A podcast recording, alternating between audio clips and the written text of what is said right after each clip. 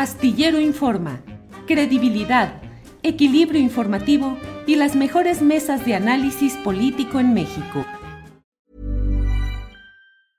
Ready to pop the question? The jewelers at BlueNile.com have got sparkle down to a science with beautiful lab-grown diamonds worthy of your most brilliant moments. Their lab grown diamonds are independently graded and guaranteed identical to natural diamonds, and they're ready to ship to your door. Go to Bluenile.com and use promo code LISTEN to get $50 off your purchase of $500 or more. That's code LISTEN at Bluenile.com for $50 off. Bluenile.com code LISTEN. Hey, it's Ryan Reynolds, and I'm here with Keith, co star of my upcoming film, If, only in theaters, May 17th. Do you want to tell people the big news?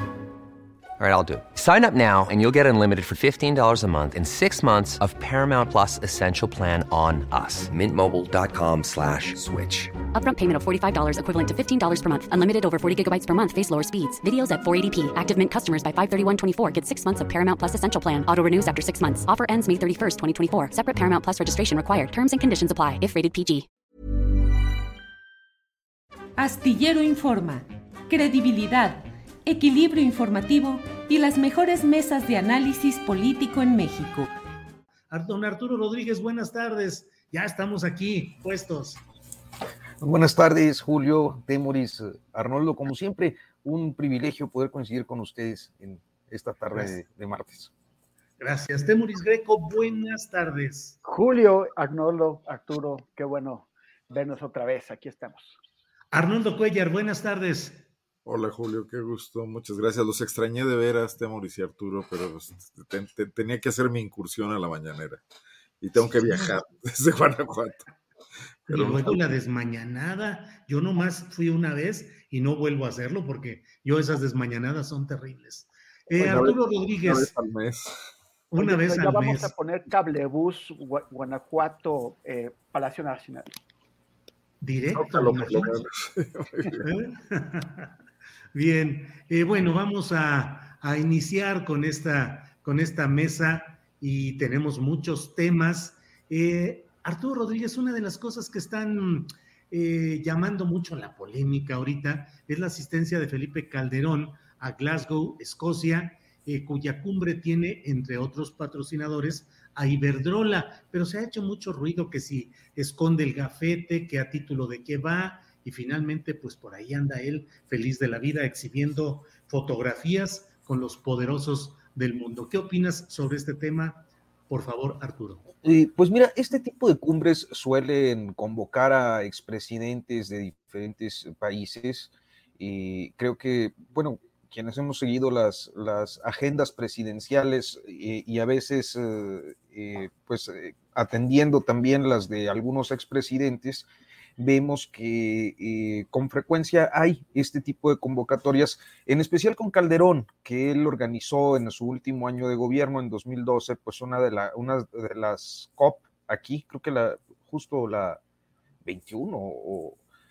Eh, no recuerdo, pero el caso es que eh, como jefe de Estado durante su periodo trató de mantenerse próximo a la agenda del cambio climático y ciertamente, pues eh, de manera muy cercana, con algunas transnacionales eh, energéticas, como el caso de Iberdrola, como el caso de Repsol, de algunas otras españolas, que eh, pues se proclaman inversionistas en energía limpia, este, este ¿cómo pudiéramos decirlo? Como ecologismo capitalista, ¿no? que él ha suscrito a lo largo de, algunos años. Entonces, no me parece eh, raro que esté ahí. Eh, es un poco como cuando vemos a, no sé, Ernesto Cedillo en la, en la cumbre de Davos o principalmente algunos presidentes latinoamericanos, algún colombiano eh, o, algún español que siempre andan por ahí en, en este tipo de cumbres. Yo creo que en realidad lo que ocurre con Felipe Calderón es que su participación en este tipo de eventos concita la indignación ciudadana, principalmente por lo que representa su sexenio y como expresidente, y de manera muy destacada en el contexto actual, dado que hay un debate en relación a la reforma eh, o al tema, al sector eléctrico mexicano, que se relaciona precisamente con eh, pues los prejuicios que pudieran tener, los prejuicios que pudieran tener algunas de estas transnacionales a las que pues Calderón ha sido cercano, no solo ha sido cercano, ha sido su empleado. Sí. Y de repente aparecer por allá reivindicando una agenda y participando en este tipo de actividades, pues eh, creo que resulta un tanto, cuando menos, eh, con mal timing político para el caso doméstico. Bien, gracias. Arnoldo Cuellar, también ah, la ausencia del propio presidente López Obrador en estas dos eh, cumbres, las que se han realizado en estos días, pues han hecho primero que haya una relevancia fotográfica de Marcelo Ebrard y luego la aparición de Calderón, pues también suscita, como dice Arturo, pues esos eh, enojos o revive historias oscuras de ese calderonismo. ¿Qué opina sobre todo este paquete de hechos, Arnoldo Cuellar?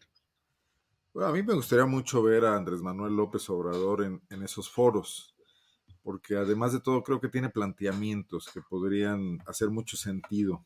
Lo menciona muy bien Arturo cuando, cuando habla perdón, cuando habla de este ecologismo capitalista, o sea, de países que aportaron su cuota de carbono, pero, pero en cantidades, ahora sí que literalmente industriales, y que hoy, cuando el petróleo se está agotando y lo tienen las economías eh, subdesarrolladas, eh, buscan controlar esto y además tienen la, capacidad tecnológica para, para buscar las alternativas, ¿no?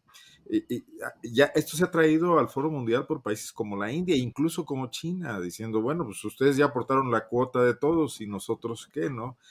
pero en general es un debate donde priva eh, cierto egoísmo nacionalista y no eh, lo que debería ser, porque este es un planeta que no puede ser dividido unilateralmente por las fronteras geopolíticas, ¿no? Y hay manera de entrar a ese debate y de discutir y de plantear que los países más desarrollados también tendrían que subsidiar la evolución tecnológica de los países que lo son menos y que están eh, contaminando mucho, porque de por sí eh, la pobreza es altamente contaminante, ¿no? Y, es un planteamiento ético.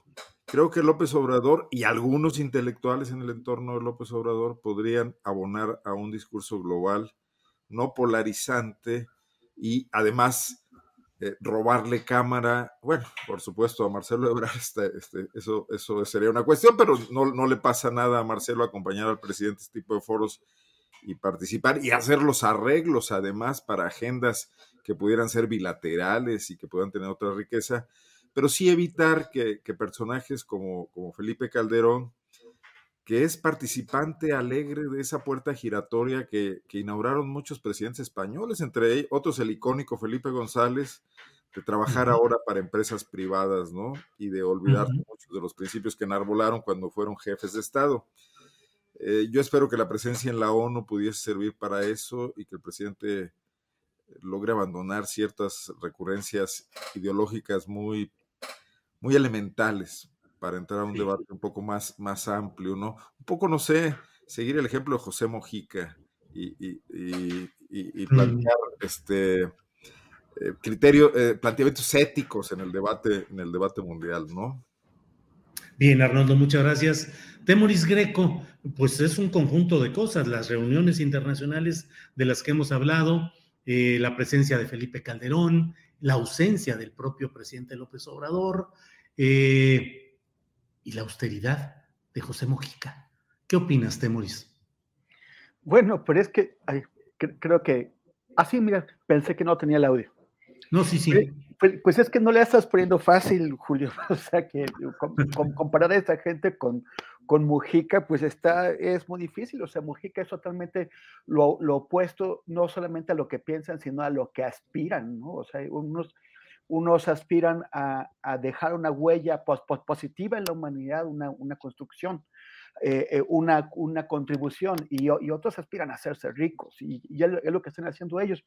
Yo sigo, sigo en, la, línea de lo que estaba diciendo ahorita el querido Arnoldo, o sea, el tema de la puerta giratoria, ¿no? Sales sales de, la administración pública y de, inmediato te incorporas a la empresa privada en la misma, en, la misma área en la que estabas trabajando como parte de la, de la administración pública.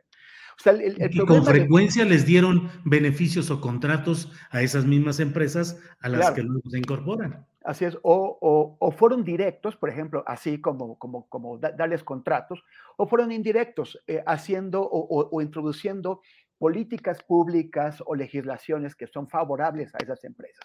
O sea, el, el, tema no es, no es o sea, a mí me, me, me parecen tontísimos algunos eh, ideólogos de la, de la, izquierda que están discutiendo si Calderón, o sea, en, en, realidad si Calderón no mostraba su gafete. Eso es totalmente irrelevante. El problema de fondo se llama la captura del Estado. O sea que las empresas gigantes transnacionales y también las nacionales eh, gigantes convierten la democracia en una fachada porque las decisiones que, que toma el electorado tienen menor peso en la determinación de las políticas públicas y de la legislación que el que tiene los intereses corporativos. Por ejemplo, pongamos el caso de un señor que ha vuelto a tener mucha relevancia que se llama Mario Draghi. Ahorita es, es el nuevo primer ministro de, de Italia desde hace unos meses. Antes fue presidente del Banco de Italia y de ahí pasó a ser eh, presidente del Banco Central Europeo. Pero ¿de dónde viene Mario Draghi? Él antes de hacer todo esto fue vicepresidente de Goldman Sachs. Goldman Sachs es uno de los mayores bancos de inversiones del mundo, es una de las principales potencias de las finanzas internacionales y coloca a su gente, a sus ejecutivos, y Draghi fue vicepresidente, los coloca en gobiernos, en parlamentos, en congresos, para que hagan las, las cosas de, la manera en que le conviene a Goldman Sachs, no a, a Mario Draghi. E, esa es una de las, pero no, no, a los, no a los italianos o no a los europeos. Esa es una ruta que las que las mega empresas, o sea, eh, la, la, de que las mega empresas manden a su gente, a sus ejecutivos a la política, como también hizo aquí FEMSA con Vicente Fox. Pero también está la otra ruta, que les ofrezcan chamba eh, cuando, cuando eh, o sea, por ejemplo, los políticos siempre están preocupados porque dicen, bueno, si a mi partido le va mal o a mí me va mal en lo particular, ¿qué, voy a, qué chamba voy a tener cuando salga de la administración pública? Pues las empresas les ofrecen ese espacio. ¿Por qué con tanta fuerza las, con, tanta frecuencia estas empresas o, esos políticos toman decisiones que no solo van en contra del interés de la gente, sino que incluso van o parecen ir en contra del interés personal del político, por ejemplo, cuando hacen, como toman decisiones que van a hacer enojar al electorado, porque las promesas que les han hecho son de que van a tener chamba precisamente por tomar esas decisiones que son favorables a las empresas. La, ve, la, ve la reforma energética.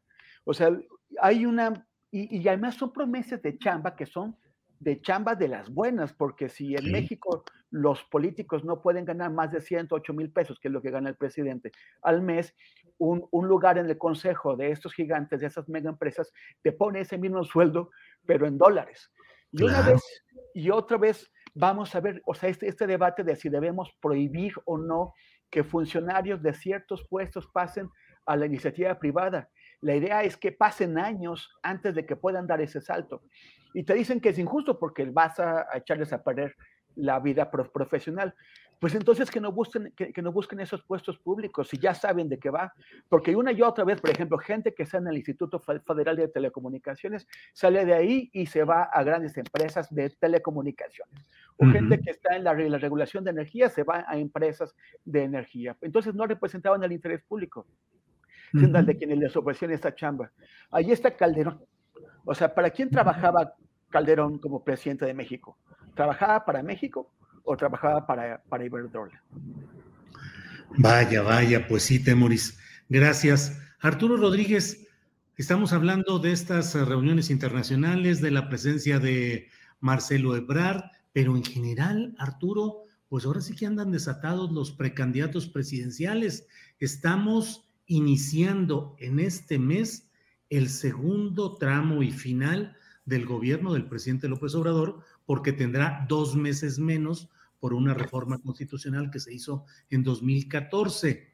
Eh, entonces estamos, todavía falta la mitad del gobierno del presidente López Obrador y ya andan desatados Claudia Sheinbaum viajando en eh, destinos nacionales, eh, Marcelo en destinos internacionales, eh, Ricardo Monreal diciendo que, que él les va a ganar a ellos dos, pero que pueden hacer alianzas. ¿Cómo ves este acelere de precandidatos, Arturo Rodríguez? Pues, este, híjole, a mí me gustaría más bien que tú nos ampliaras por acá lo que has expuesto espléndidamente al respecto en tu columna astillero del día de hoy, Julio.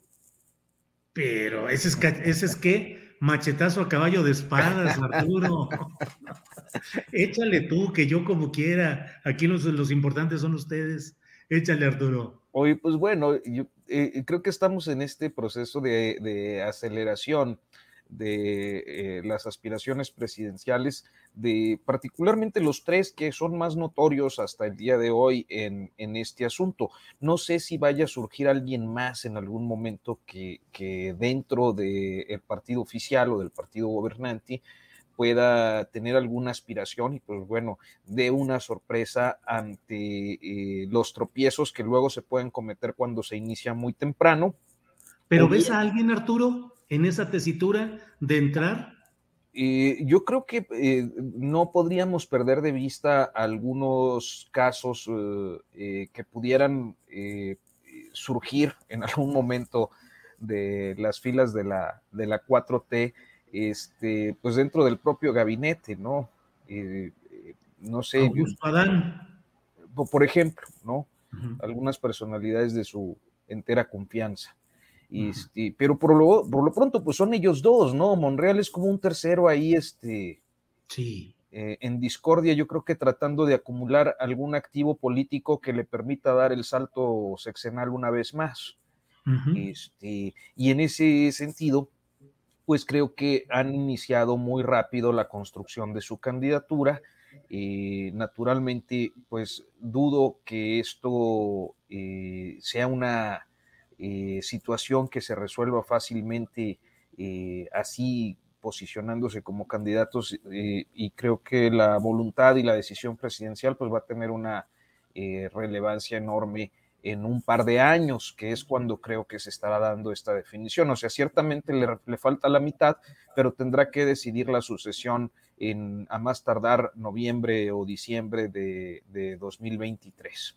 Entonces, y, pues están a dos años y en estos dos años lo que vemos es que hay toda una operación muy eh, notoria de eh, Marcelo Ebrard por construir una estructura que está provocando conflictos al interior de Morena, como tú oportunamente lo señalas en tu columna de hoy, especialmente porque a través de Mario Delgado, pues, eh, y a través de Alejandro Peña, y creo que en buena medida a eso atiende el envío de Gabriel García a la laguna para sacarlo un tanto de la operación a este padronero.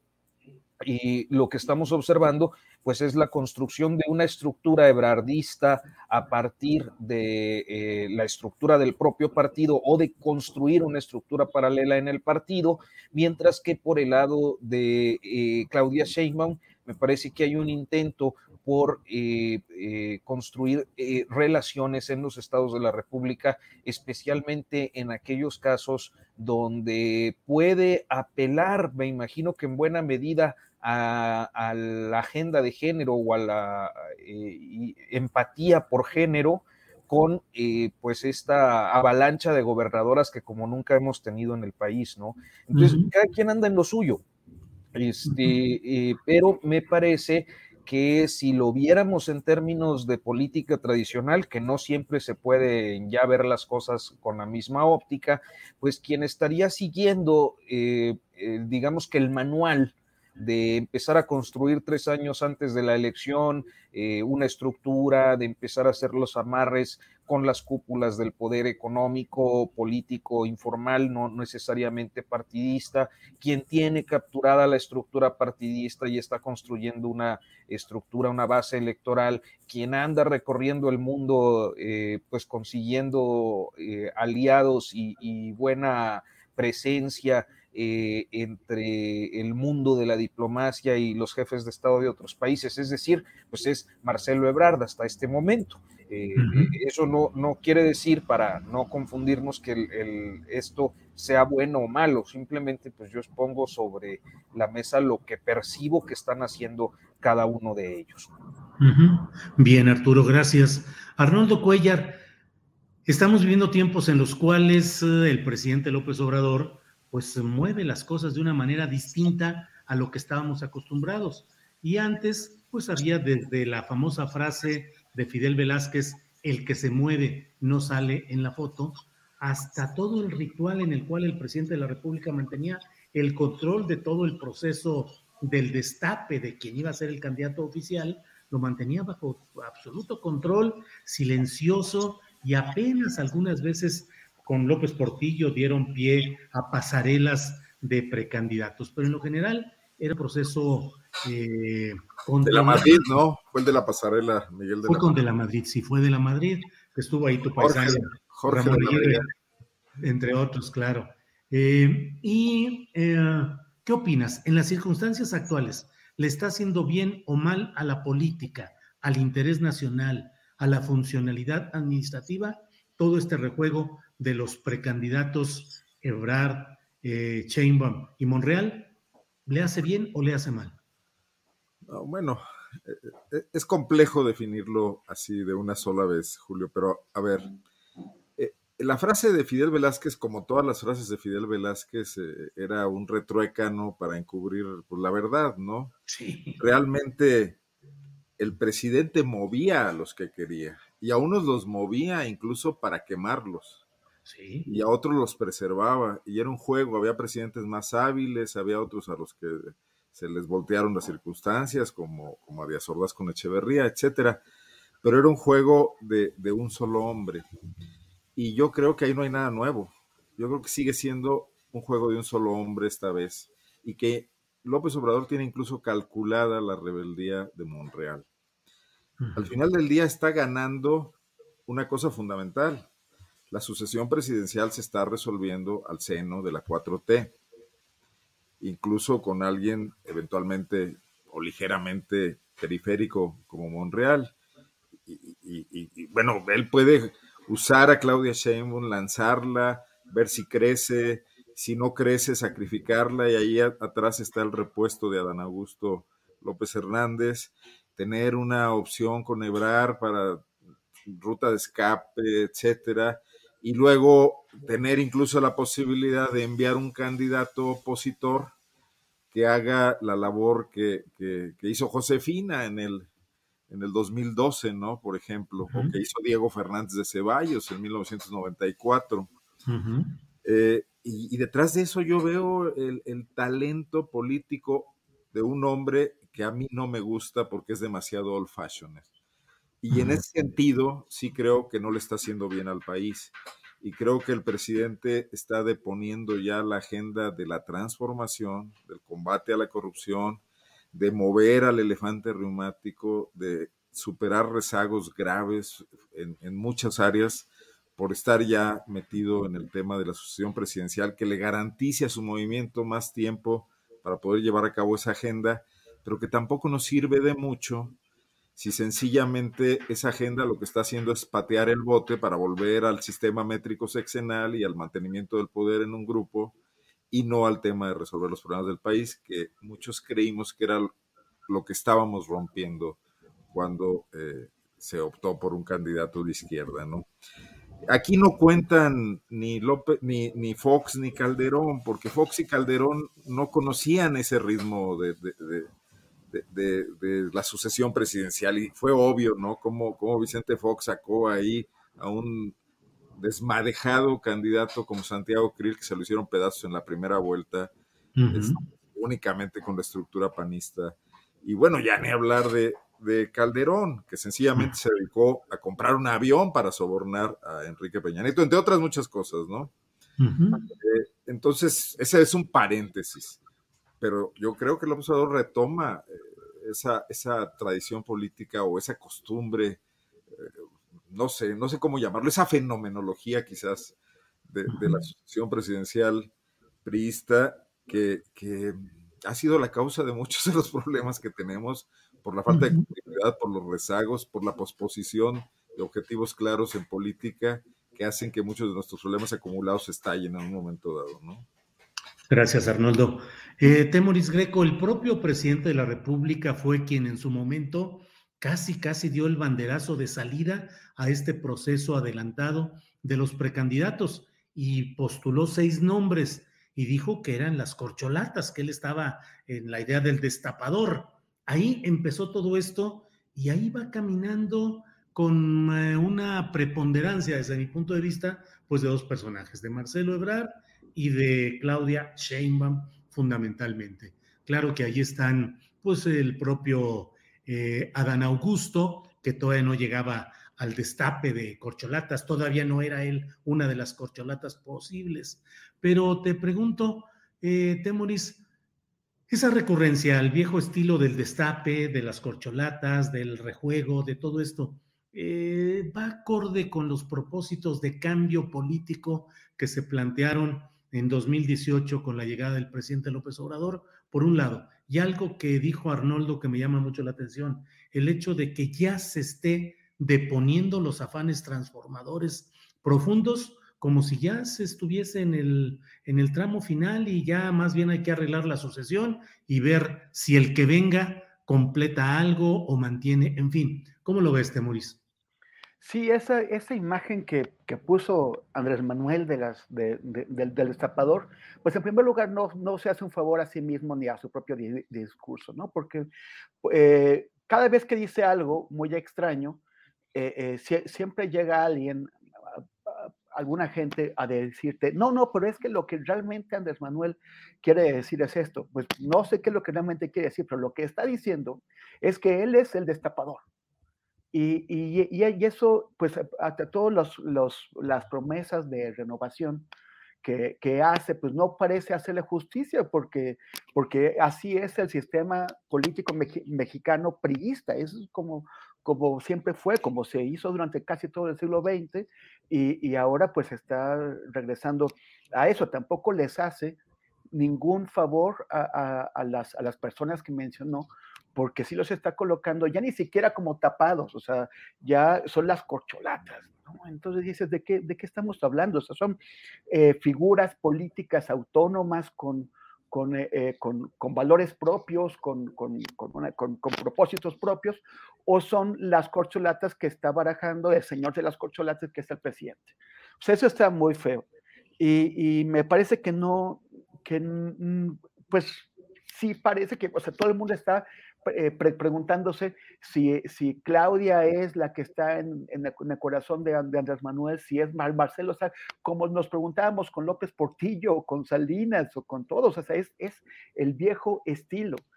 Uh -huh. Y eso, bueno, para toda la renovación es muy, es muy penoso. Claudia cada vez más volcada, o sea, ob obviamente aceleró eh, la, la, la, disputa de la, de la sucesión, tristemente, porque, porque los, los precandidatos pues, se concentran más en sus campañas que, que, en hacer sus cosas, y también en muchas cuestiones, muchos actos de simulación. O sea, yo creo que el, el más evidente en esa simulación, pues es, es Ebrard en estos días, ¿no? Por ejemplo, todo este tema de la, de la iniciativa para reemplazar a la OEA no va absolutamente a ningún lado. Nadie les está haciendo caso, nadie, ni Argentina, Nadie les está haciendo caso porque es una ocurrencia, nada más. Es una cosa, es una cosa que le da algún brillo a quién, al canciller.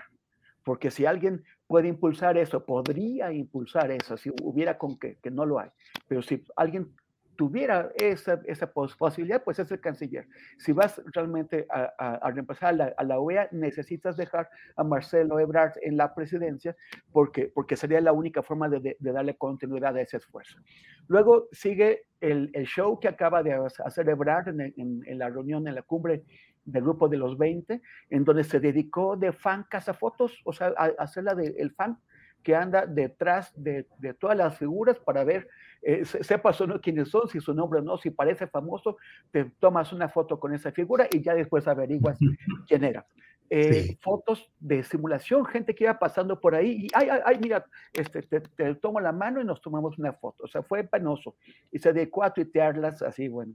Y luego, lo que me parece más grave de todo esto, lo de la cumbre del clima La cumbre del clima que va a México, ¿qué lleva México a la cumbre del clima? O sea, eso es lo que me parece más dramático y uno de los grandes hoyos, que, que serán hoyos históricos, que tiene este gobierno. Es, es pésimo que Calderón, un expresidente de México, se haya convertido en el servidor de Iberdrola, pero ¿qué es peor? ¿Qué pasa con el gobierno en turno? O sea, ¿qué, ¿qué pasa cuando es urgente reforzar la lucha contra el cambio climático y México no solamente no lleva nuevos compromisos, hace falta eh, eh, aumentar la apuesta, hacer nuevos compromisos, porque si no, no vamos a llegar ni de lejos a la, meta que, nos hemos planteado como, como, como, como raza humana, sino que ni siquiera va a cumplir, ya sabemos que México no va a cumplir los, los compromisos que ya tiene asumidos, porque este gobierno no los, no los tiene de manera prioritaria, está haciendo otras cosas y, ya estamos apostando por los combustibles fósiles, y entonces eso lo que, lo que va a hacer es que no, no cumplamos eh, ya no somos, o sea, obviamente no, no somos una, una, locomotora de la lucha contra el calentamiento global. Tampoco somos vagón, ni siquiera somos cabús. México es de los países negligentes e irresponsables que están metiendo el freno. Híjole, pues sí, efectivamente es muy complicado todo lo que está pasando en nuestro país. Hay de veras una crisis ambiental y una incapacidad eh, gubernamental, no de ahora, sino acumulada, pero sostenida también ahora de desatención y de complicidades a niveles bajos operativos para facilitar negocios y agresiones al medio ambiente. Gracias, Temoris. Arturo Rodríguez, ahora voy a devolver yo el machetazo, ya que invocaste la tal columneja esa a la que yo le pongo mi nombre y apellidos, este, abordé hoy el tema pues de los pleitos que hay en Morena. Eh, el discurso o el señalamiento de Taibo en el Consejo Nacional de Morena, donde le dice a Mario Delgado que renuncie si no entiende lo que de Morena se dice en el país relacionado con las candidaturas, con las elecciones, y dice, Morena no sirve al país en este momento así. Eh, luego, eh, John Ackerman critica duramente la gestión de la propia Berta Luján, presidenta del Consejo Nacional de Morena, y desde luego de Mario Delgado, que ya lo venía haciendo. Pedro Miguel Navegaciones, arroba navegaciones, dice, no es el momento de las cuchilladas, sino de ponernos a trabajar para propósitos concretos. ¿Cómo ves todo ese pleito que Arturo, pues me recuerda a los momentos del PRI, porque cuando el PRI era el partido en el poder, pues toda la atención se centraba ahí, porque lo que sucediera ahí iba a tener mucha trascendencia. ¿Qué opinas de todo esto, Arturo? Bueno, eh, eh, mira, yo, a ver, este, perdón, Pedro Miguel parece Winnie the Pooh, ¿no? todos somos amigos y no se peleen, pero no, eh, no están las cosas para eso en Morena, ni en el morenismo, ni en el López Obradorismo, dentro o fuera de Morena. Y la razón fundamental pues tiene que ver con que como ocurrió, y sé que esto no le gusta a mucha gente escucharlo, pero así es, con eh, la fundación del Partido Nacional Revolucionario a finales de los años 20, ocurrió con Morena, que es eh, la reunión de diferentes corrientes ideológicas, de, diferentes corrientes de pensamiento, de diferentes grupos de poder político y económico, naturalmente, eh, sindical, caciquil en muchos casos, que pues no tienen un pensamiento hegemónico, además, eh, creo que no es deseable que exista un pensamiento único y a veces creo que eh, tenemos esta tentación eh, bastante, con bastante frecuencia, sobre todo eh, en, tiempos tan polarizados como estos. Por eso a mí no me gusta esto de blanco, negro, conservador, liberal, eh, neoliberal y eh, etcétera, porque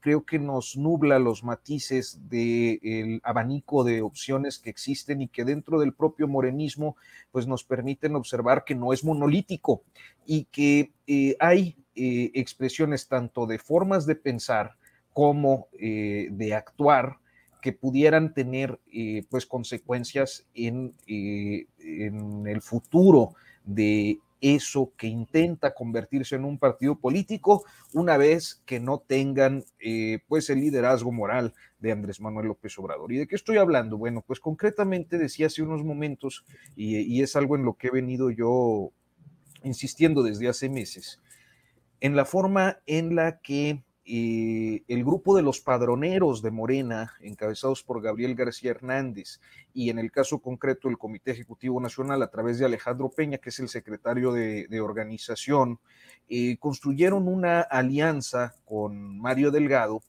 a partir de la cual han intentado construir una estructura paralela, en buena medida amparada eh, pues en los padrones existentes relacionados con los programas sociales.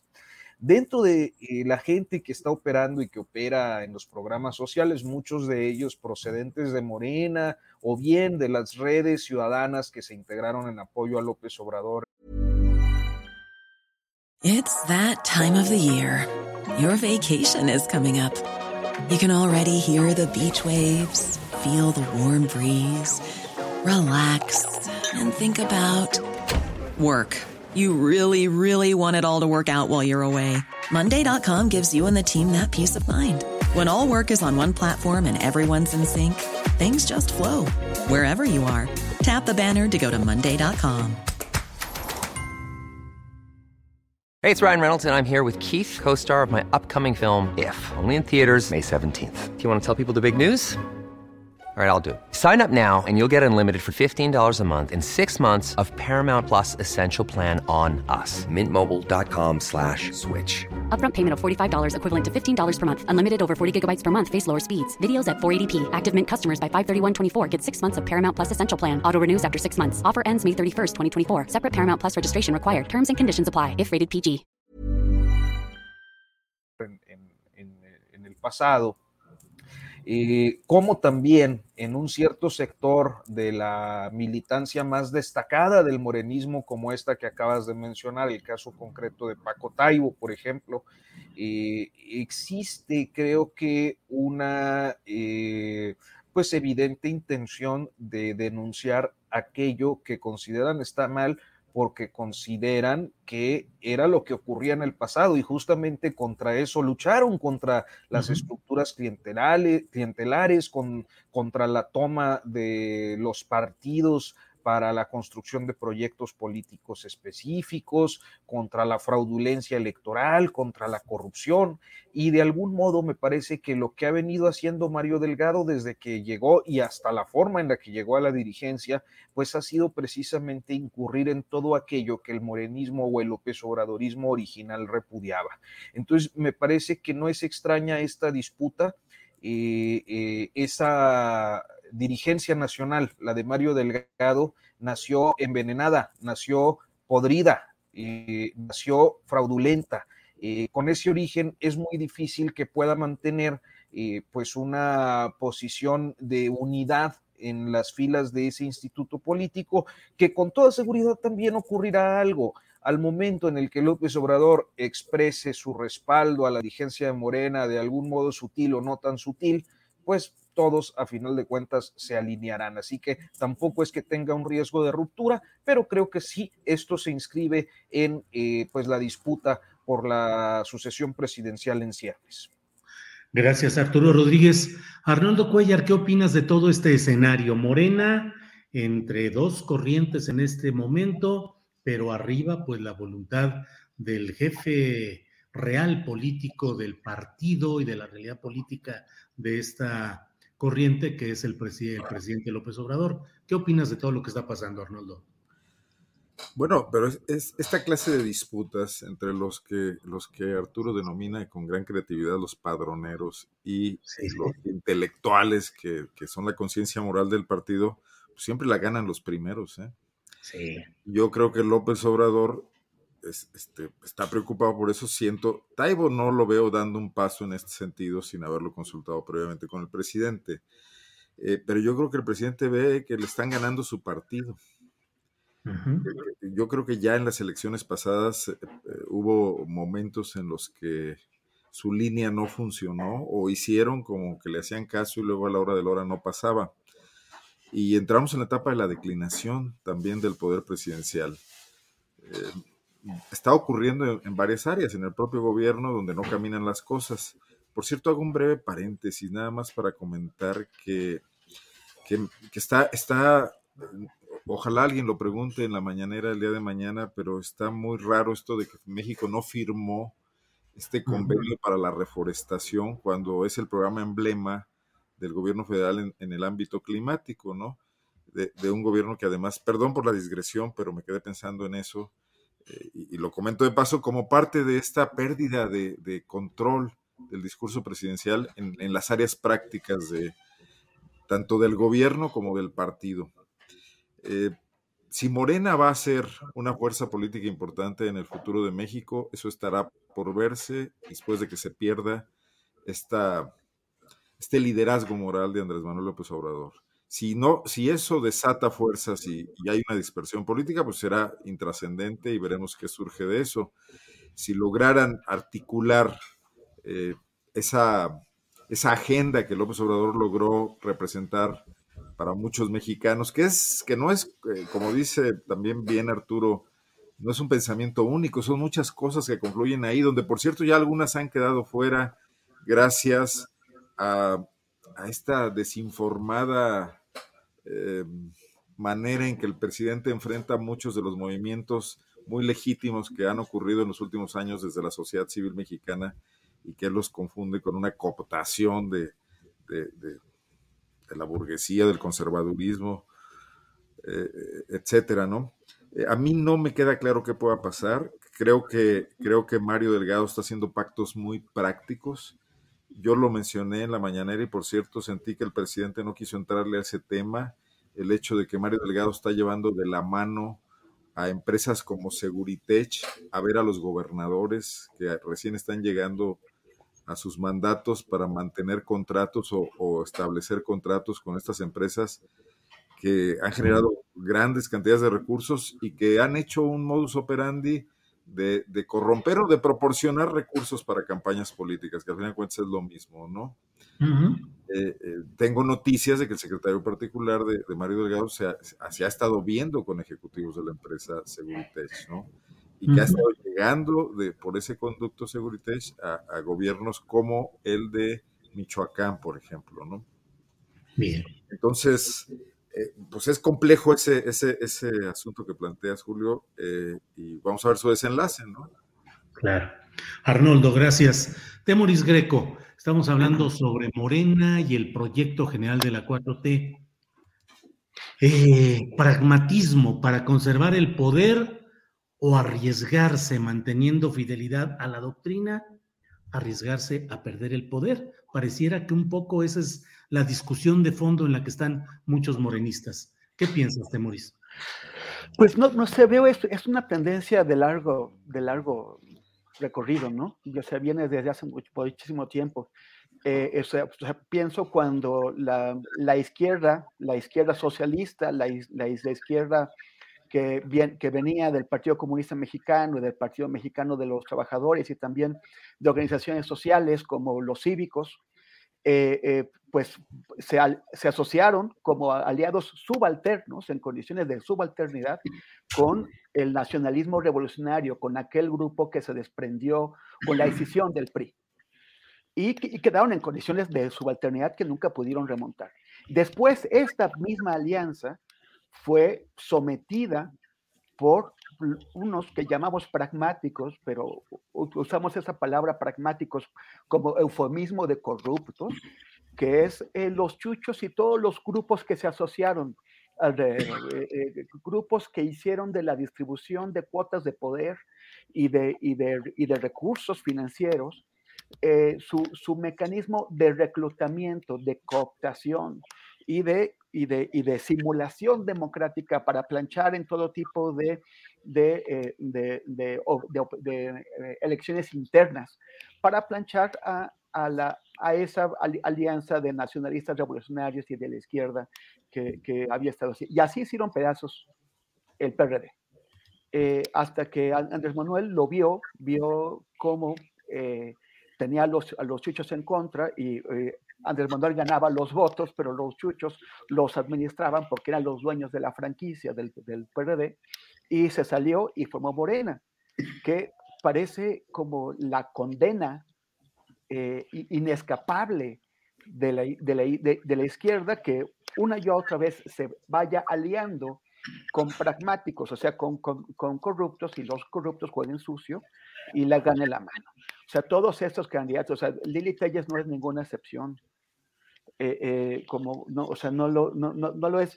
toda esta gente que, que incorporan una y otra, otra vez en candidaturas para montarse en la ola de Andrés Manuel y finalmente acaban traicionando y llevando el agua a su, a, su, a su, molino. Efectivamente, cuando Andrés Manuel vaya perdiendo peso porque dice que se va a retirar, pues entonces, ¿quién, quién se va a quedar con todo lo que Andrés Manuel construyó? Eh, no parece que la, que la antigua izquierda socialista esté en condiciones de, hacerlo. Eh, tampoco ni siquiera los nacionalistas revolucionarios que se están extinguiendo. Con, o sea, Andrés Manuel va a ser el último de los grandes nacionalistas revolucionarios. Eh, to, todo va a quedar, o, o, o, así parece, en manos de los, de los pragmáticos. Me llama la atención que le estén dando también a Berta Luján, este, uh -huh. que, que, que, Paco Ignacio, Jackerman y varios estén dándole en la cabeza a, a Berta, Luján. Esto eh, es una señal de disensión dentro del grupo eh, doctrinario, ¿no? O sea, -huh. lo de doctrinario no, no sé si es el apodo correcto, porque hay como muchas doctrinas en ese grupo, pero digamos que, que, que, que, por oposición a los pragmáticos, pues ese sería. Pero también el presidente le, tiene que poner más, más atención a su partido si no quiere que su legado sea usurpado por es, estos eh, eh, corruptos, de la, de la misma forma en que lo hicieron los chuchos con el legado de Cuauhtémoc y contra los que Andrés Manuel tuvo que luchar. Gracias, Temoris. Eh, Arturo Rodríguez, mientras seguimos aquí hablando de las élites, las cúpulas, las doctrinas, los acomodos, los precandidatos, en la realidad cotidiana se mantiene un clima difícil para los mexicanos en general por la creciente, por la sostenida inseguridad pública y en particular ha habido en estos días agresiones mortales contra dos periodistas, eh, contra Freddy López y contra Alfredo Cardoso, que fueron asesinados. Eh, ¿Cómo ves la situación del periodismo en estos momentos y sobre todo en lo que se hace en los estados de la República? ¿Está en una situación de mayor vulnerabilidad el gremio en esos lugares? ¿Cómo ves la situación, Arturo? Mira, bueno, yo creo que el, el experto en, en, este tema es nuestro buen amigo Temoris, que sí. ha dedicado parte de su trabajo de estos últimos años a, a documentar eh, casos y situaciones eh, muy específicas y de manera muy puntual. Y yo creo que, bueno, tengo una opinión eh, en función de lo que yo alcanzo a percibir, de lo que me ha tocado ver a lo largo de 15 años y es que ciertamente los periodistas locales eh, tienen condiciones de vulnerabilidad superiores a los que este, estamos en la Ciudad de México y que esas condiciones de vulnerabilidad tienen dos agravantes fundamentales. Una, eh, me parece que es la que tiene que ver con las malas condiciones laborales eh, y, y, pues la precarización del trabajo periodístico, especialmente de los reporteros, en todas partes, incluido la Ciudad de México, pero de manera muy destacada en los estados de la República. Es prácticamente imposible vivir como, como reportero de una manera digna a, a condición de vivir de una manera muy modesta. Eh, en la auténtica pobreza o completando chambas. A mí me impactaban mucho entre los testimonios, por ejemplo, que en su oportunidad nos ha contado Temoris, el caso, por ejemplo, de, de aquella persona, de aquel colega en Veracruz que pues trabajaba de taxista y, luego de su propia lanita que ganaba para mantenerse, generaba una publicación crítica para el gobierno que eh, es algo como completamente, o sea, financiar con tu trabajo honesto eh, y tus uh, modestos recursos, eh, pues el periodismo que necesitabas hacer para no caer en las redes de corrupción. y me parece que era algo encomiable y que, bueno, en, su oportunidad posiblemente le costara la vida. Y creo que eh, el otro agravante que hay para el trabajo periodístico eh, tiene que ver con eh, el discurso político en general, en particular el que ha venido asusando el presidente López Obrador con sus dichos respecto a los medios de comunicación y a los periodistas en general. La forma en la que el presidente López Obrador generaliza, creo que para muchos, sobre todo para los que tienen una mayor conciencia política, pues está claro a quiénes se refiere. Él mismo los ha enlistado, los ha señalado, los ha mencionado, pero también creo que a veces los ciudadanos no distinguen entre lo que gana un periodista de la televisión, un conductor, eh, respecto a lo que es eh, y hace un reportero de a pie, un reportero común. Entonces, eh, estas dos agravantes me parece que nos colocan en una situación de vulnerabilidad, no solo de riesgo letal, que es evidente que existe, estamos alcanzando con el caso de Cardoso 145 casos en lo que va del, siglo, es una cifra altísima. Somos el sexto lugar en la impunidad de asesinatos contra periodistas que tienen una condición especial en la atención eh, pública y de los estados internacionales, de los estados y de, la, de los organismos internacionales, porque tiene que ver con la calidad de la libertad y por lo tanto con la calidad de la democracia en un país. Entonces, eh, creo que esta situación a mí particularmente no, lo, no los conocía personalmente, pero sí el caso de, Freddy López en, Chiapas, pues lo siento de algún modo cercano porque eh, corresponde a estos periodistas que eh, a veces uno sin conocer pero pues identificas eh, muy claramente por sus publicaciones, por los lugares donde ha publicado, por el tipo de coberturas que ha hecho y es algo así como que, ay, güey, somos de los mismos. Y, particularmente me, me pesó.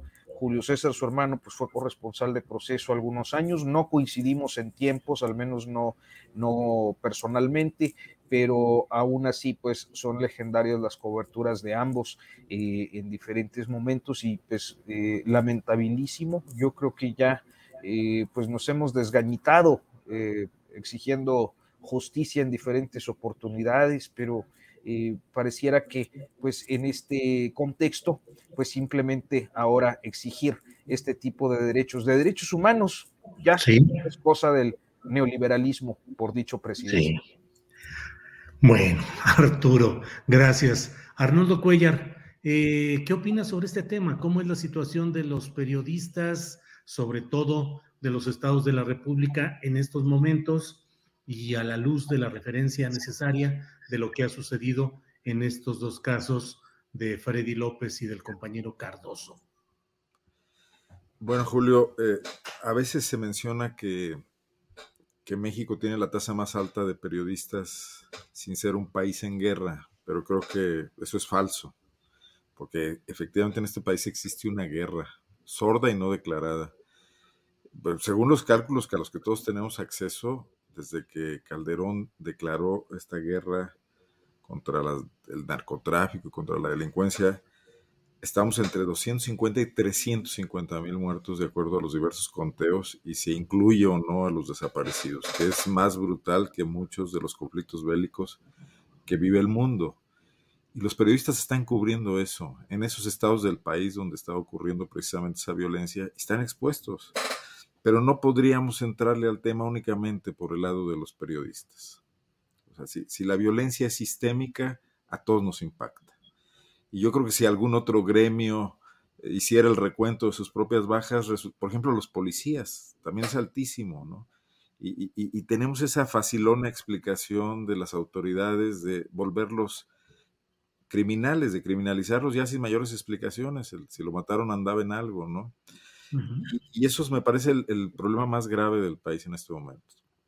En Guanajuato, por ejemplo, ha habido ya alertas de, de al menos al menos cuatro países por la violencia que se vive en el Estado. Estamos hablando de Estados Unidos y Canadá, nuestros socios del TLC, de, de Alemania y de Italia, perdón, de Alemania y de Japón, que advirtieron a sus connacionales no circular por la carretera mm, principal y más transitada, que es eh, la que atraviesa Guanajuato, la, la México Laredo, ¿no? Eh, aquí ha habido pocas bajas de periodistas. Los, hay otro tipo de situaciones, pero solamente tenemos eh, que en los últimos años por lo menos dos periodistas asesinados, uno en Comonfort y otro en Salamanca, y el de Salamanca más claramente una agresión por su trabajo, y el otro no, no lo hemos sabido bien a bien, las autoridades tampoco lo han esclarecido nunca. Eh, pero en otros estados del país no, eso eh, sobre todo en estos, eh, los que vemos ahora, Guerrero y Chiapas. Pero tendríamos que voltear a ver eso de forma conjunta. Por eso sí me parece que es demasiado frívolo que, que, el movimiento que pretendía transformar al país ahora esté preocupado por una sucesión presidencial artificial, artificiosa, y no por atender eso que dijo desde un principio que iba a ser su principal preocupación, ¿no? La lucha contra la corrupción, el, el conflicto armado, eh, encontrar las, las eh, formas de ir eh, transitando, de, de, heredarle a otra administración una tarea que quizás quede inconclusa, pero en la que se avance de forma decisiva, ¿no? Así como se avanzó, por ejemplo, en la política social y se le llevó a nivel constitucional. Entonces, creo que es el tema central del país en este momento y que no está en el debate público, que estamos distraídos por otras cosas y, y, que nos vamos a ensarzar en este debate, donde por cierto, y les comento que en toda esta tarde ninguno de nosotros ha mencionado la palabra la oposición. Hemos estado centrados en el debate en torno a lo que pasa en Morena y López Obrador y los precandidatos de la 4T. Ni siquiera hemos comentado que Marco Cortés ya dijo que va a perder todas las gubernaturas del próximo año. Ya nos parece tan irrelevante eso que no le hemos dado espacio, ¿no? Bien, es cierto, Arnoldo, gracias.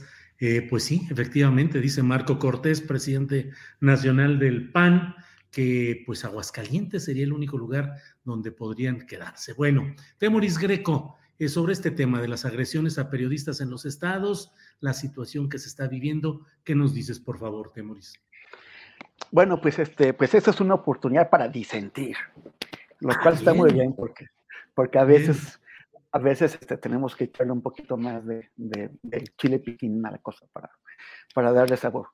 Este, sí. En primer lugar, yo no creo que el tema de, de, la libertad de expresión y de los periodistas, no solo que no que esté, esté, de más, sino que no creo que sea algo que esté distrayendo absolutamente a nadie en México en, en, las campañas electorales no existe, o sea, ningún candidato toca el asunto. Eh, no, na, nadie, nadie lo tocó en 2018, este año tampoco fue tema, o sea, no, no, es, es, es, un asunto marginal que, el problema no es que haya cosas más importantes y nos distraigamos con ese asunto. El problema es que es un tema importante, pero que importa en realidad muy poco en, el, en, la, en, la, opinión pública. Lo discutimos los periodistas porque nos toca.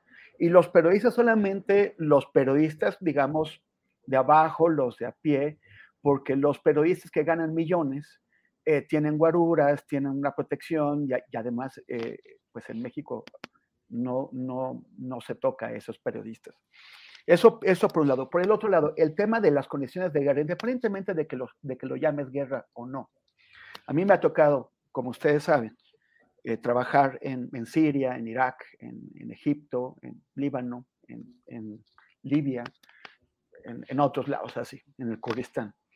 Y, y, ahí, cuando hablamos de guerra y hablamos de estados que están colapsando o que nos persiguen, o sea, por ejemplo, tienes tanques que están avanzando por las calles disparando contra lo que se mueva, francotiradores que están en puntos elevados y que si te distraes te meten una, una cabeza, digo, una, una bala en la cabeza, seas periodista o, o, seas un gatito que va pasando, o seas niño. De, de, habla, hablamos de misiles y de aviones que están arrojando bombas que donde te escondas, ahí te evaporas. De est estados cuyas instituciones han colapsado o de estados que abiertamente persiguen periodistas, que, que nos declaran sus enemigos. Y el, y el problema, por lo cual señalamos la diferencia, es que México es un estado que tiene instituciones funcionando y que todos sus gobiernos tienen discursos que, al, al, menos en la retórica, están a favor de la libertad de expresión y de la defensa de los periodistas. Sin embargo, somos la única nación democrática en el mundo que tiene estos niveles de, asesinatos de periodistas. O sea, desde el año 2010 no salimos de la lista de los cinco países del mundo donde más periodistas matan. En 2017 estuvimos a la par con Siria, cuando Siria estaba en lo peor de su guerra, cuando todos los bandos que estaban peleando en Siria estaban persiguiendo periodistas. Y en México, donde se supone que eso no ocurre, tuvimos el mismo número de muertes y quedamos en el, en el primer lugar, empatados con Siria, de los países del mundo donde más periodistas mataron. En 2020 quedamos solos como el país del mundo donde más periodistas mataron. El, tuvimos el doble que, el, que, nuestro competidor más cercano, que fue eh, Siria, mucho más que Irak.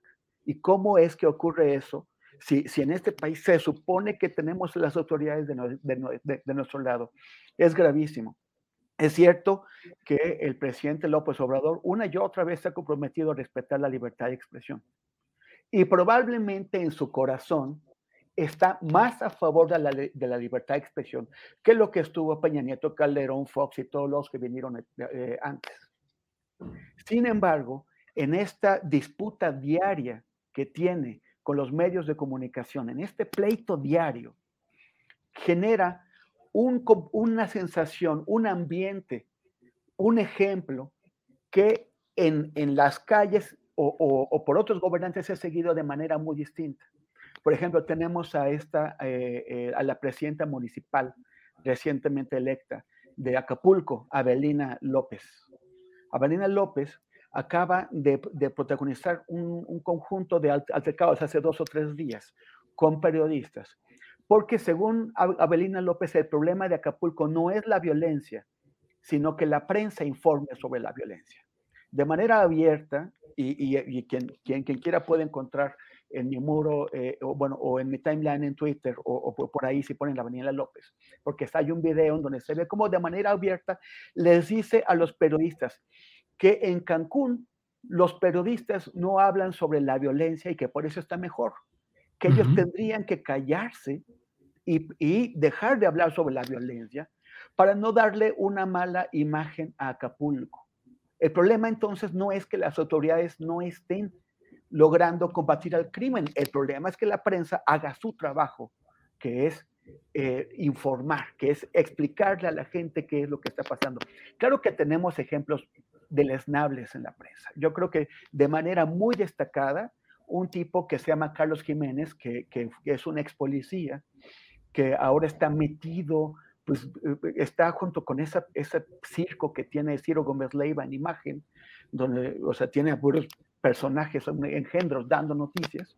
Uno de ellos es ese tipo que se llama Carlos Jiménez y que es el que todo el tiempo está sacando eh, eh, fotos de, de, personas asesinadas, es un vendedor de sangre. Y, y, eso es todo lo que hace. Bueno, Carlos Jiménez sí representa las malas prácticas del periodismo, pero informar sobre lo que ocurre cada, los días, cada, día no es una mala práctica, es algo que la gente necesita, la gente necesita saber. Sin información no puedes tomar las decisiones eh, adecuadas. Y esa señora, la, la, presidenta municipal de Acapulco, la emprende contra los periodistas de esta forma, porque si el presidente lo hace, ella lo hace a su entender, a su manera. El presidente obviamente que no anda atacando periodistas, pero ella sí, en esa misma conferencia de prensa, en donde ella asusó a sus simpatizantes, porque estaba dando una conferencia de prensa, pero estaba en la calle alrededor y, alrededor había gente, gente, de ella, los asusó contra los periodistas y a una, a una compañera periodista la golpearon por la espalda. Todavía peor, cuando ella se marchó, guaruras de esta señora atacaron a dos periodistas y les pusieron unas golpizas tremendas. Por eso, el gremio periodístico en Acapulco hizo una protesta al día, al día siguiente. No, a, a, mí no me parece mal que el, el, presidente tenga su derecho de réplica, Pero el problema de su derecho de, réplica es que este se está, él lo está ejerciendo en un país que no está acostumbrado a respetar la libertad de expresión, ni mm. está acostumbrado a respetar al que piensa distinto, ni al que informa aquello que, que preferirían algunos que no se informara. Entonces, ¿cómo se traduce su derecho de réplica? En violencia en las calles, en violencia de políticos y de funcionarios públicos contra los y las periodistas. Gracias, Temoris Greco. Pues ahí queda este comentario. Son las 3 de la tarde con 7 minutos y bueno, pues es hora de dar las gracias por la participación de los tres distinguidos periodistas en este martes 2 de noviembre. Arturo Rodríguez, gracias y buenas tardes. Gracias a ti, Julio, gracias a Temoris y Arnoldo, como siempre, y a quienes nos han seguido en esta transmisión. Es un gusto. Y bueno, pues no me resta más que invitarles, como siempre, a que sigan por ahí el canal de YouTube de Notas sin Pauta, que este, seguimos ahí subiendo contenidos en estos días. Este, hay una serie de entrevistas nueva que seguramente les va a gustar. Acabamos de empezar con Monero Rapé, gran amigo, colega. Este, y bueno, pues esta serie se llama Definiciones, así que por ahí los esperamos. Muy bien, gracias. Gracias, Arturo. Arnoldo Cuellar, gracias y buenas tardes. Julio, un gusto como siempre. Arturo, muy bien. Felicidades por esas iniciativas. Temoris, eh, no veo contradicción realmente entre lo que dije y lo que dijiste tú. Coincido y creo que la distracción yo la veía en el juego sucesorio, no tanto en el tema de, de, de hacer énfasis en la violencia que vivimos. Pero como siempre, un gusto compartir aquí con los tres. Gracias, Arnoldo. Temoris, gracias y buenas tardes. Ay, Arnoldo, qué excepción, oye, yo estaba muy feliz porque nos, porque habíamos encontrado un punto de contradicción, no, no, así que chiste. Bueno, gracias. Sí, cacho, ya no, pero, no. pero vamos poniendo esos puntos al principio, porque si no ya el tiempo nos come. Al principio pongamos todos los puntos de disenso, pero bueno, sé que van saliendo sobre la marcha. Gracias, Temoris. Buenas tardes. Gracias, Julio, Arturo, Arnoldo. Y, pues los invito a seguirme en Instagram, Facebook, en Twitter como arroba Temoris. Eh, gracias y nos vemos el próximo martes. Gracias, hasta luego. Adiós. Para que te enteres del próximo noticiero, suscríbete y dale follow en Apple, Spotify, Amazon Music, Google o donde sea que escuches podcast te invitamos a visitar nuestra página julioastillero.com.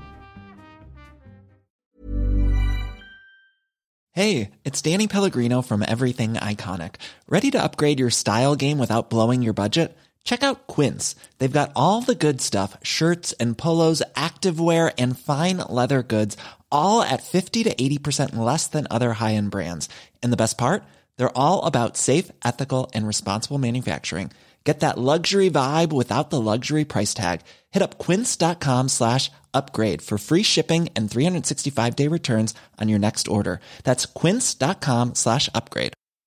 Hi, I'm Daniel, founder of Pretty Litter. Did you know cats tend to hide symptoms of sickness and pain? I learned this the hard way after losing my cat, Gingy. So I created Pretty Litter, a health monitoring litter that helps detect early signs of illness by changing colors, saving you money and potentially your cat's life. Pretty Litter is veterinarian developed, and it's the easiest way to keep tabs on your fur baby's health right at home. Go to prettylitter.com and use code ACAST for 20% off your first order and a free cat toy. Terms and conditions apply. See site for details. Para que te enteres del próximo noticiero, suscríbete y dale follow en Apple, Spotify, Amazon Music, Google o donde sea que escuches podcast. Te invitamos a visitar nuestra página julioastillero.com.